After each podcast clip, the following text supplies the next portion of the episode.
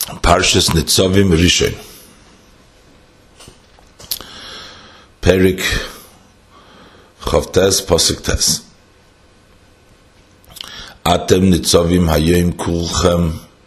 You are all standing this day, Lifnei Hashem Elekechem, before God your God, Roshechem, Shiftechem, the leaders of the tribes, uh, uh, your elders, Vishetrechem, and the officers, Koil Ish Yisrael every man of Israel.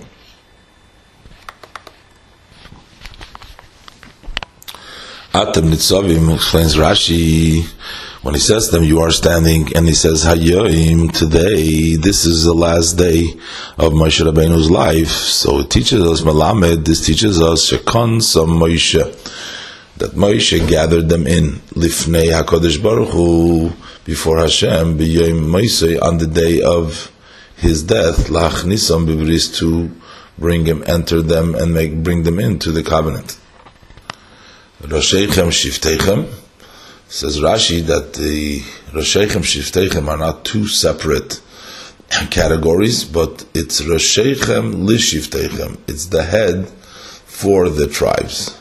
So this goes together. Uh, Roshechem Roshechem shiftechem, Roshechem lishiftechem. Ziknechem v'sheitrechem, uh, your elders and your officers. So Rashi, hachoshuv, choshuv koidim. The one who is more important, more important comes first. So we mentioned first Ziknechem and then Sheitrechem, v'achar kach, and afterwards Kol Ish Yisrael, all people of Israel.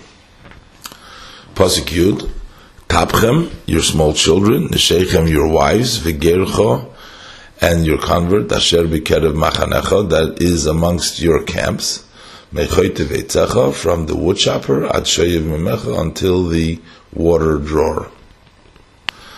Mechoite Veitzecha, so Rashi, why do we separate over here the wood cutters and the um, water drawers?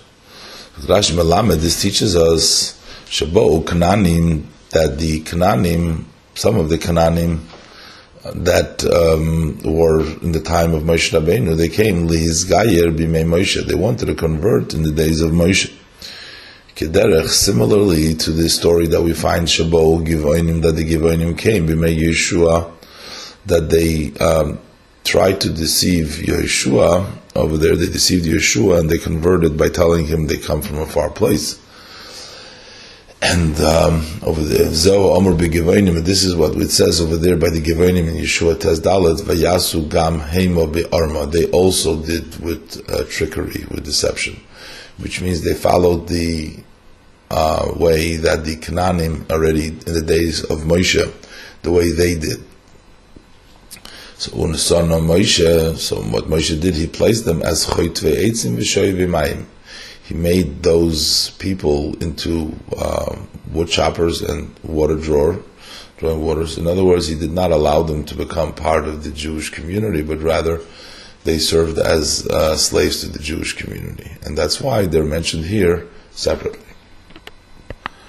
Pasuk Aleph, the Avracha, to uh, make you enter, to pass through Bevris Hashem Elikecha, in the covenant with God, your God, Uvi Alosei, and in his oath, Asher Hashem Elekecha Kodesh Imcha Hayom, which God, your God, is cutting with you today. What does the Avracha mean? Says Rashi. La Avracha, Rashi says, means Lihiyoischa Oiver Bibri, so that you go through in the covenant. But we cannot uh, explain this Kimoy Lahavircha that Hashem is going to make you pass through. Elokamoi, but rather like in Pasik before uh, Dalad Yudalad Las Oisom, that you do them, so that you go through the covenant, not that Hashem will make you go through the covenant. says Rashi, Derech the nature and the way of passing through, this is the way they would cut the covenant. You make a wall on one side and you make a wall on the other side, and you walk through in between. Like it's written in Yirmiyah Lamadala Yitches, Ha'egel al shekorsu l'shnayim, the calf that they cut into two, by Yavru b'sorav, and they pass through its pieces.